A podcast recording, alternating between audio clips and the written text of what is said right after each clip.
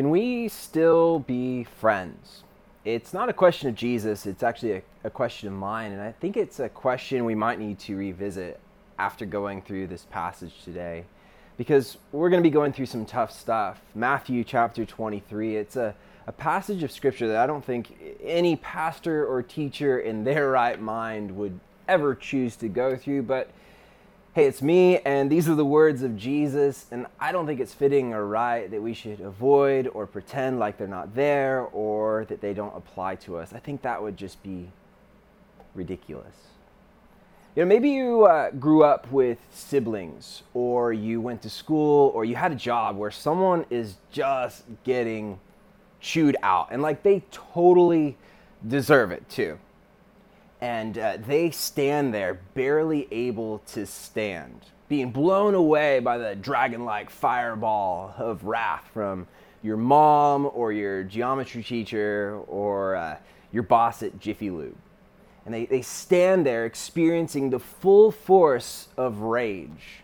I mean, their clothes and hair are singed, they smell like smoke. And, and it's like you just stand there watching it all soaking it all in. You're just a, a fly on the wall with a grin like a jack o' lantern because, I mean, this is drama. Somebody get me some, some popcorn. But inside, there's that tiny, minuscule, microscopic sliver of remorse or sympathy for the, the person, the, the victim, or rather the recipient of the rage. But it's so far outweighed by the. Uh, the justice of what goes around comes around. Like, this is what happens when you act like a fill in the blank. And it's all fun and games. You know, what goes around comes around, satisfied at the justice being carried out before you. It's all fun and games until what goes around comes around, goes around, and comes around to you. Like laser beams the eyes of your mom or your geometry teacher or your boss at Jiffy Lube. They, they track across the land until they, they land on you. Target acquired. And I always figured that, you know, when this happened to me, I always looked like a, like a gentle dove or an innocent fluffy lamb or like a golden retriever puppy, but it's hardly the case. And as we'll see in the text today, it sure ain't. How will you escape the judgment of hell? Yep, that's our, our question of Jesus. So let's get to it. Matthew chapter 23, verse 1 says, Then, we're, we're talking about after Jesus' triumphal entry to Jerusalem. This is before his death, after he spent like one plus chapter engaging in conversation with the religious leaders in Jerusalem. It says, Then Jesus said to the crowds and to his disciples, The teachers of religious law and the Pharisees are the official interpreters of the law of Moses. I mean, that, that's a nice way to put it. These people dearly loved God and were very passionate about the law. But I, I can imagine them standing there hearing this remark and, and really feeling good about themselves, like a cheesy smile across their faces, fluffing their robes, making sure they're, they're motioning themselves so everyone in the crowd can see who it is that Jesus is mentioning. And then Jesus continues So practice and obey whatever they tell you, but don't follow their example. Like, woo, shots fired there. For they don't practice what they teach. Now, that takes some nerve to say something like that if you were Jesus, especially in Jerusalem. But what is Jesus actually saying here? I think it's important to know that since most of the population at this point in time, they couldn't read very well, and they certainly didn't own their own copies of the scriptures, and so they depended upon the religious leaders to tell them what the law says. And Jesus is here saying, follow what they're saying follow what they're saying because it's straight up scripture, but don't follow the way they live because they don't apply it. Verse 4 says, They crush people with unbearable religious demands and never lift a finger to ease the burden. Like they're idea of faithfulness is just to add more and more regulations, a heavier yoke, an unbearable burden, impossible to accomplish or to live by. Now, it's totally the opposite, you know, of, of what Jesus understands the law to be, which is easy to bear. For my yoke is easy and my burden is light. It's all in the simple terms of loving God and neighbor. But this is what he says in verse 5a everything they do is for show. Now, come on, Jesus. Like, the marriage counselor said we, we shouldn't we shouldn't use absolutes like that. Like every time she always does this, or he always acts like that. But this is Jesus speaking, and, and it's like he knows what's up. Everything they do is for show. On their arms, they wear extra wide prayer boxes with scripture verses inside. These are called phylacteries, leather boxes that contained passages of the Old Testament. They would be attached to their arms or their foreheads. And now the practice of wearing them, it gets drawn from an ultra strict, very literal interpretation of uh, Deuteronomy and, and Exodus.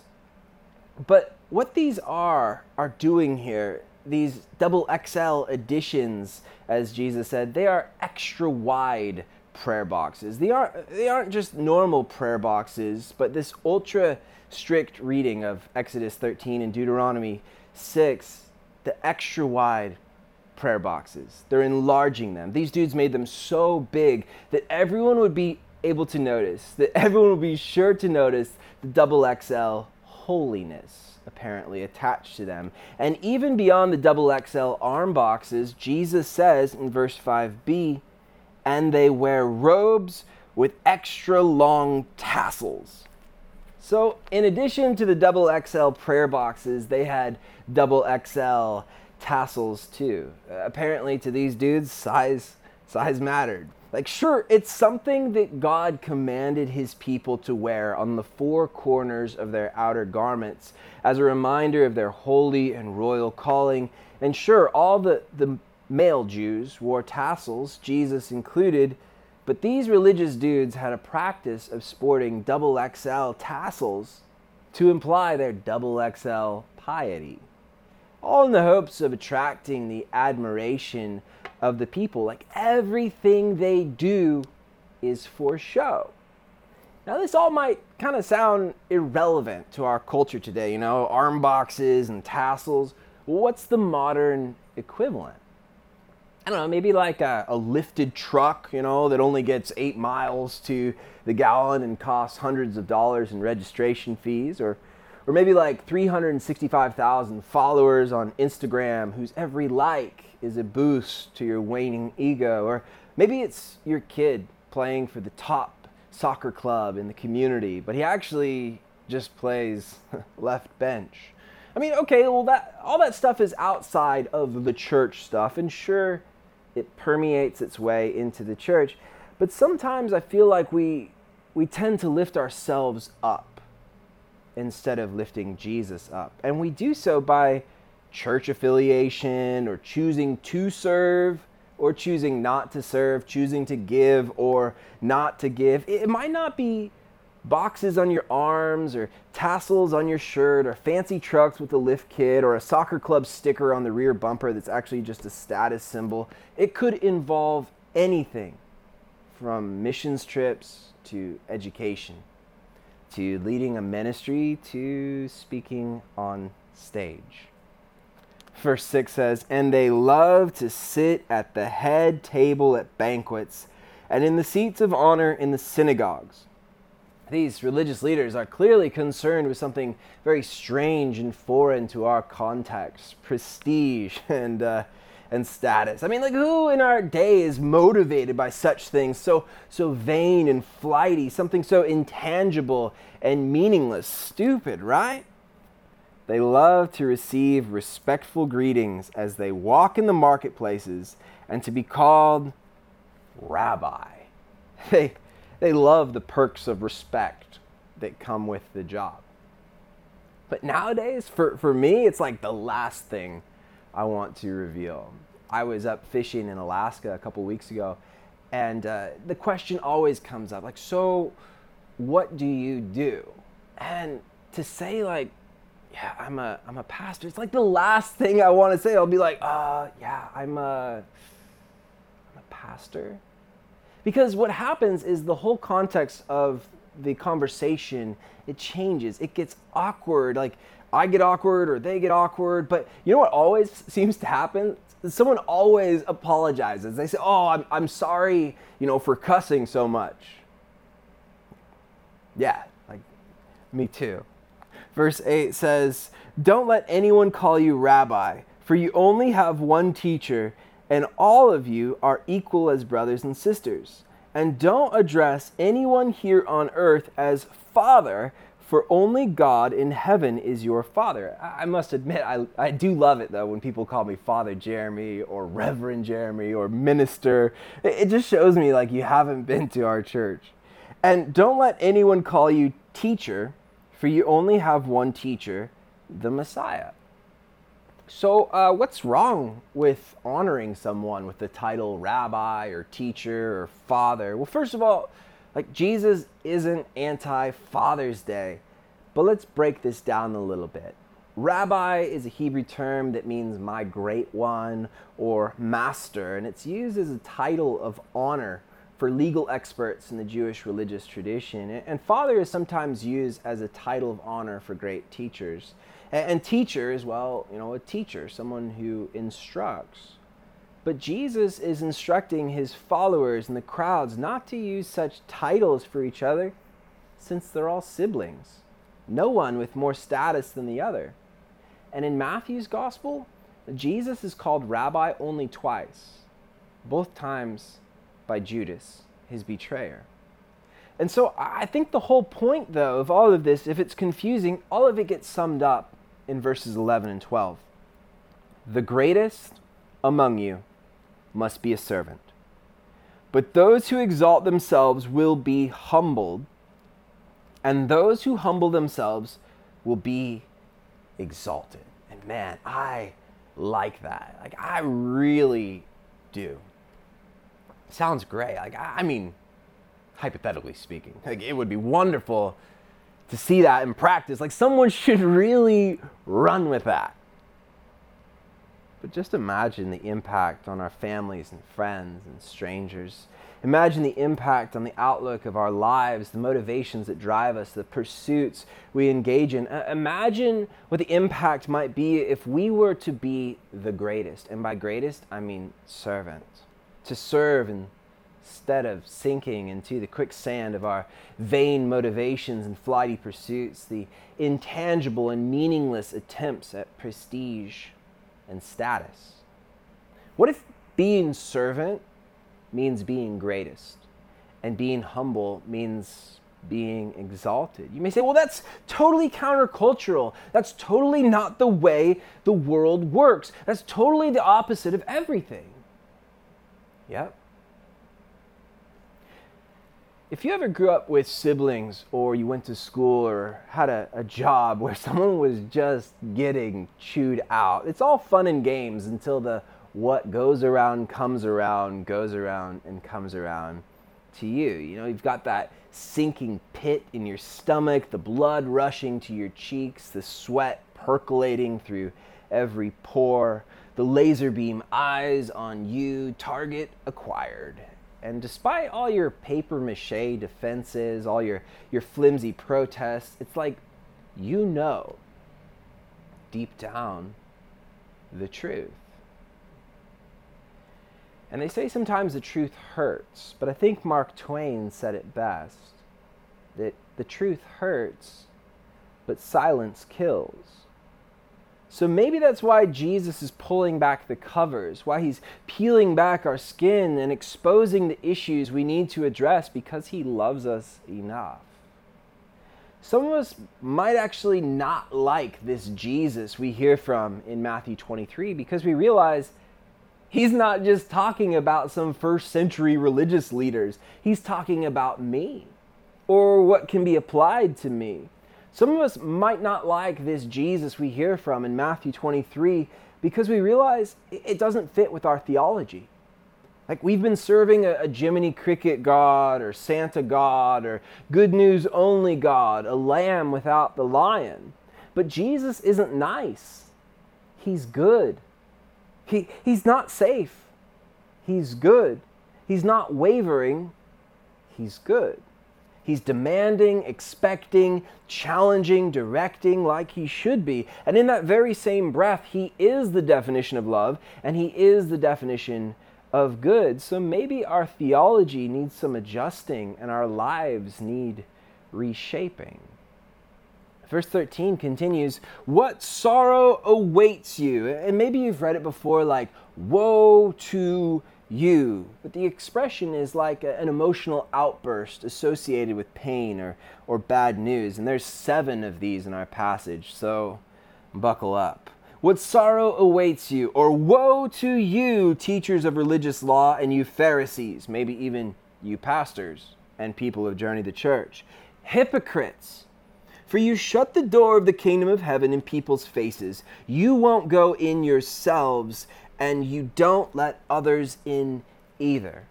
Your religious actions of faith are preventing others from faith.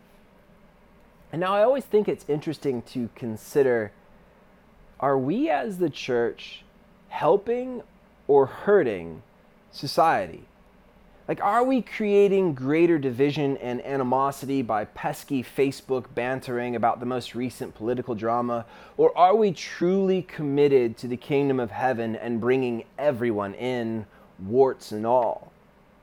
And now, as we, we move on to verse 15, we realize verse 14 is missing. It's lacking in the most significant manuscripts. It seems to be like a later edition that talks about the religious leaders being called out for devouring the property of, of widows and then praying extra long prayers. Like, ain't nobody got time for that, especially because you're just rambling, bro. But but if the lack of verse 14 in our text today puts a dent in your faith or is traumatic for your OCD, just realize verse numbers weren't added until 1551, some 470 years ago. So they weren't original and it's no biggie. But what is biggie is verse 15. What sorrow awaits you, teachers of religious law, and you Pharisees, hypocrites! For you cross land and sea to make one convert, and then you turn that person into twice the child of hell you yourselves are. Like, wow, like that's a moment I wish I could be a fly on the wall for. But then I realized this also applies to me. And man, when I think about our missionary efforts, short term, long term missions, whatever, what good is it if our way of life on mission does not equal our way of life at home? And what good is it if our way of life at home does not equal our way of life on mission? It's hypocritical. And what a, terrible example and testimony for the convert. Like, follow me as I sink into the quicksand of my vain motivations and flighty pursuits, the intangible and meaningless attempts at prestige and status. Yeah, on mission, I said it was all about Jesus, but, you know, clearly, as you see here and now, it's all about me. And so the convert ends up worse off by my example and by my lousy testimony. It's not cool. So much so that Jesus, he, he charges the religious leaders with turning the converts into twice the child of hell, or Gehenna, says the Greek, that you yourselves are. Gehenna is the Greek form of Gehinnom in Hebrew, or the Valley of Hinnom in English. It's a ravine immediately south of Jerusalem, where in the past some of the kings of Judah participated in idol worship and even child sacrifice. It later became, became a, a trash dump where perpetual fire burned. And by the first century, it was used metaphorically as a picture of the fiery end times judgment of God. Verse 16 says, Blind guides, what sorrow awaits you. And what, what a shocker of a phrase right there. Blind guides, like sightless, unable to see guides, leading the people who knows where, clearly into confusion, like this bit right here. For you say, that it means nothing to swear by God's temple, but that it is binding to swear by the gold in the temple. Blind fools, which is more important, the gold or the temple that makes the gold sacred? And you say that to swear by the altar is not binding, but to swear by the gifts on the altar is binding. How blind! For which is more important, the gift on the altar or the altar that makes the gifts gifts sacred. I, I, I don't know though, but you know, in Indiana Jones Raiders of the Lost Ark opening scene, it's all about the gold of the temple, the sacred gold figurine that Indy snatches from the booby trap temple in Peru. Like, who gives a rip about the temple? But the temple of Jerusalem, totally different story. No booby traps or blow darts or bone smashing boulders, just the living God. When you swear by the altar, you're swearing by it and everything on it.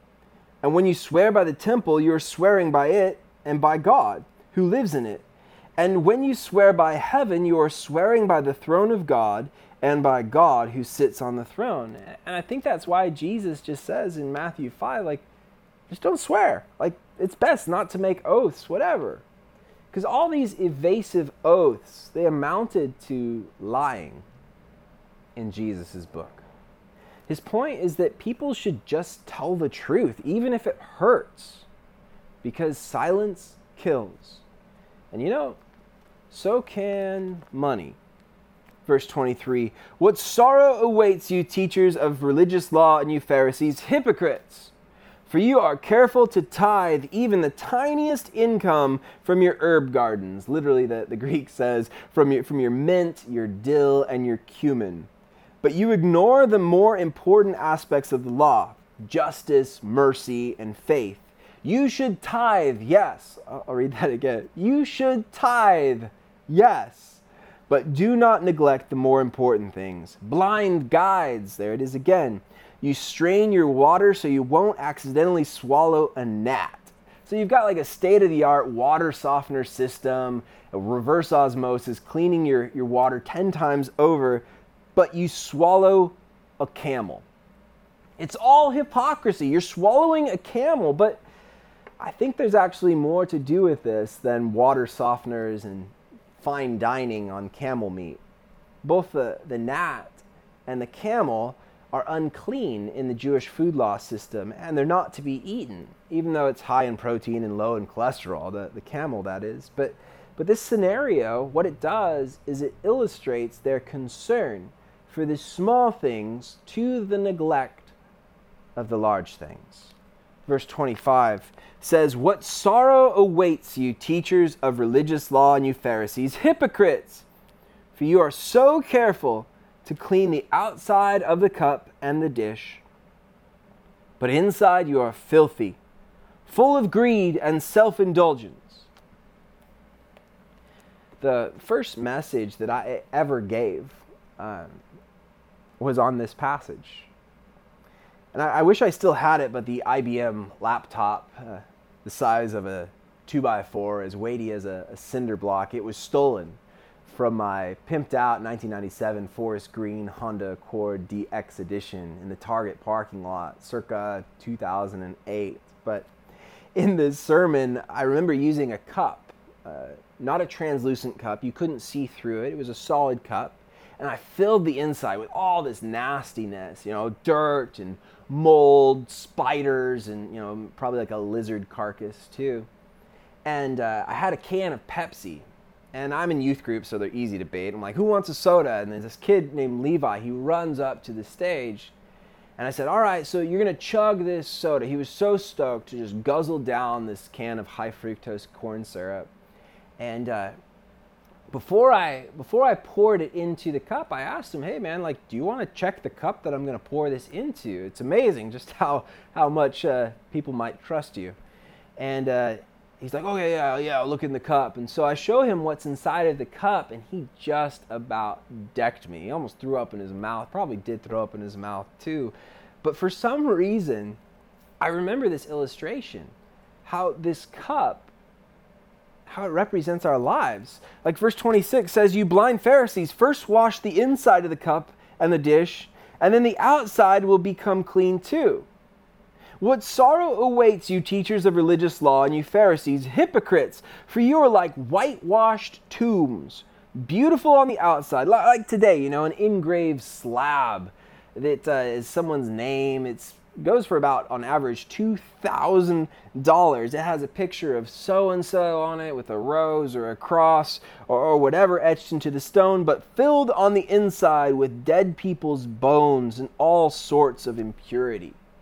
He's talking about body decomposition, especially in a, a religious culture where they don't. Uh, they don't cremate and they also they don't embalm their dead Outwardly, you look like righteous people, but inwardly, your hearts are filled with hypocrisy and lawlessness. You're just hypocrites, a, a term usually understood in the ancient Near East as a play actor or someone on stage. People who pretend to be one thing on the outside, but that they are, are completely quite different on the end. Ironically, though, they're their failure to understand and to apply the law correctly, it made them lawless.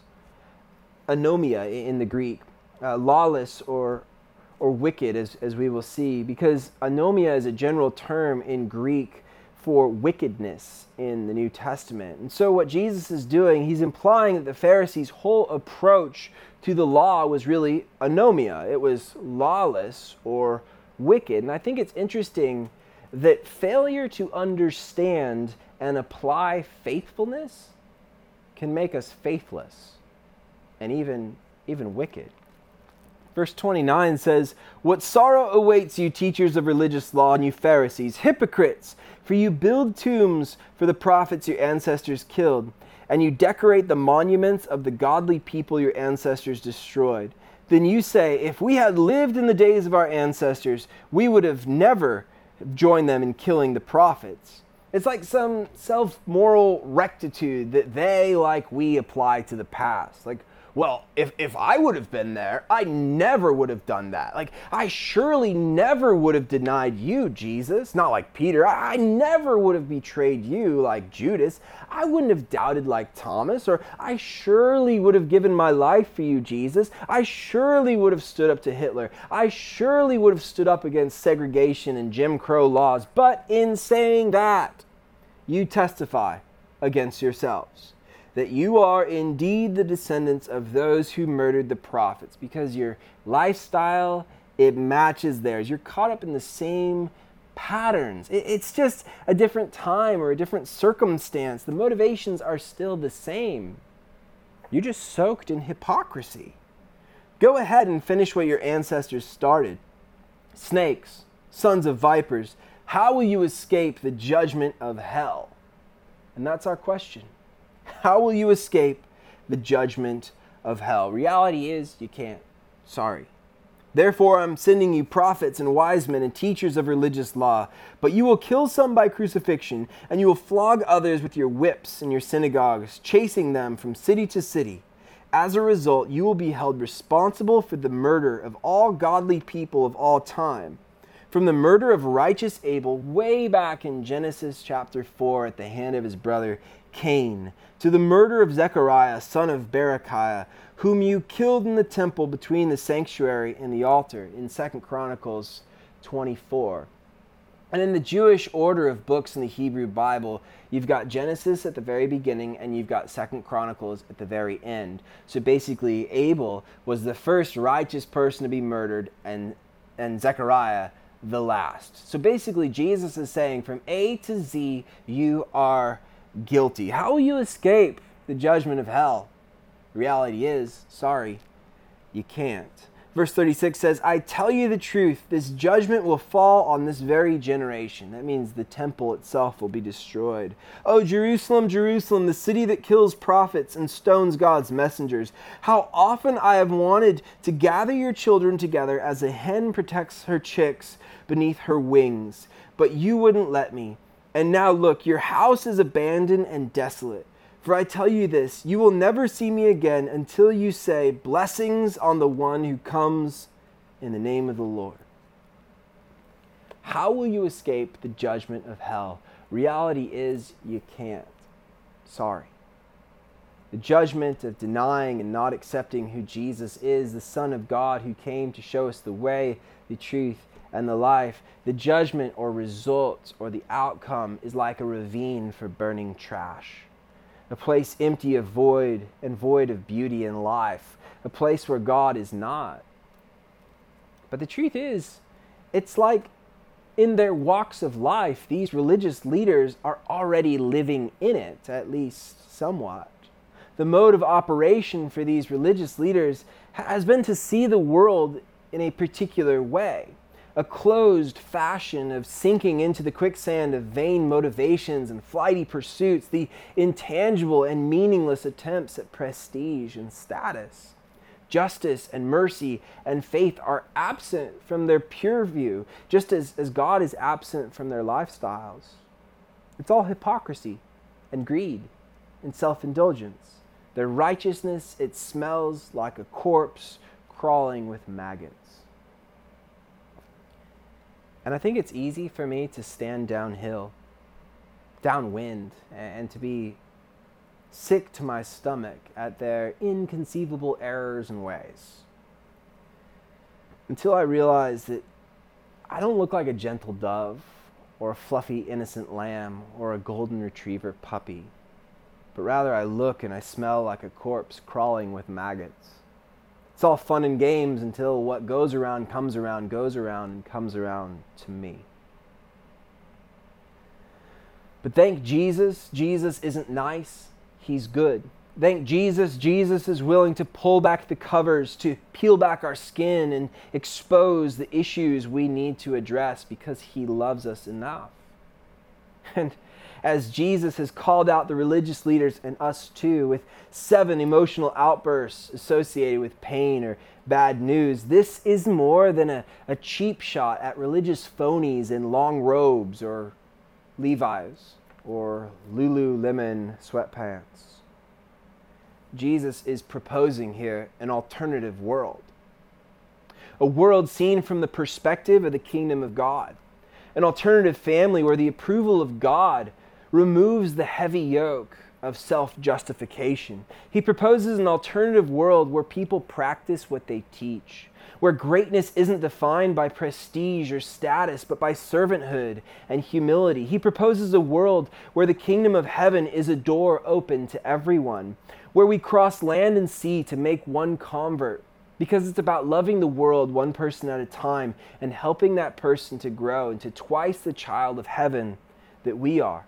He proposes a world where there's no need to swear by this or that. Just tell the truth. Let your yes be yes and your no be no, even if the truth hurts, because silence kills. And sure, money can too, but when we live by this alternative world, we show concern with the small things just as much as with the with the large things. It's a world that Jesus proposes where we're the same on the inside and the out everywhere we go, where we're honest about who we are. He proposes a world from A to Z where we aren't guilty or abandoned or desolate, but where we're loved and loving.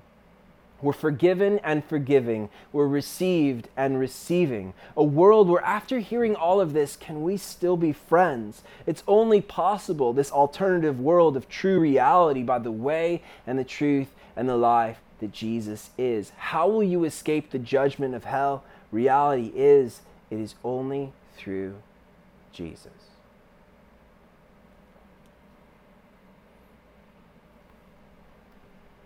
On uh, Tuesday, I was cooking dinner, and Tara had picked up the kids from her parents, and she was she was driving home, and I, I flipped on the Dodgers, and Max Scherzer had just struck out Bryce Harper for a second time with a, a high cutter, and then all of a sudden, immediately a, a, torrential downpour. The tarps came out on the field and players sprinted off. And then the, the broadcast was interrupted and it switched over to backstage Dodgers, an inside look at the club.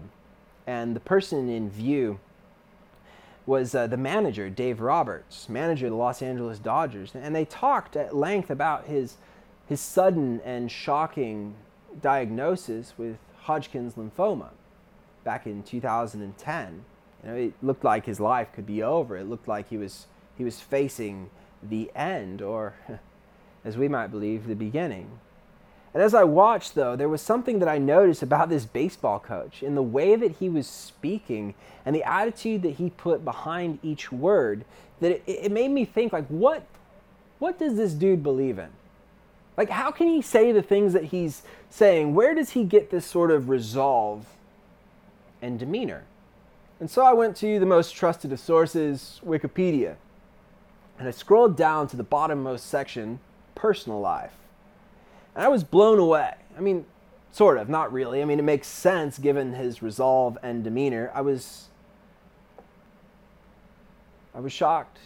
And also at the same time, I wasn't shocked to read the following how Robert spoke of his faith in 2016 by saying, I stopped trying to be good enough and earn my way into heaven and accepted God's gift of eternal life through his son Jesus Christ in 1988. It wasn't until just a few years ago, though, that I really understood how much God loved me in sending Jesus to die in my place and really started living for Him, putting Him first in my life, making Him Lord. My relationship with Christ is the most important thing in my life. Beyond the game of baseball, He gives me lasting joy, contentment, and peace. That's the greatest thing about allowing Jesus to become Lord. He really knows and wants what's best for my life. And I think that's the truest answer to our question of Jesus how will you escape the judgment of hell? Reality is, it is only through Jesus. And through Jesus, we learn to live for an alternative world where being servant means being greatest, and being humble means being exalted. And that's totally countercultural. That's totally not the way the world works. That's totally the opposite of everything. Yep. And it's worth it. Would you pray with me? God, I ask for forgiveness for the lives that we've lived that are just so messy and so far from you. And, and maybe that means religiously messy and far from you. But God, I pray that we would not be like these snakes, like these vipers that you call out in Matthew 23. We know that the only way to uh, be at peace in our lives and in this world and in the life to come is to be to be right with you. And that just simply means to accept what you've done and then in response to live for it. So I pray, God, if someone wants to do that, to accept and live for it, they would just open up their heart, their life, their mind, their soul, their everything to you and say, Jesus, come in. I believe you died on the cross for me and all that terrible stuff, that hypocrisy, that sin, that shame, that guilt. Come into my life because you're not a dead God. You rose from the grave, defeating death. Come into my life and be my king. I want to follow you every day. In Jesus' name, amen.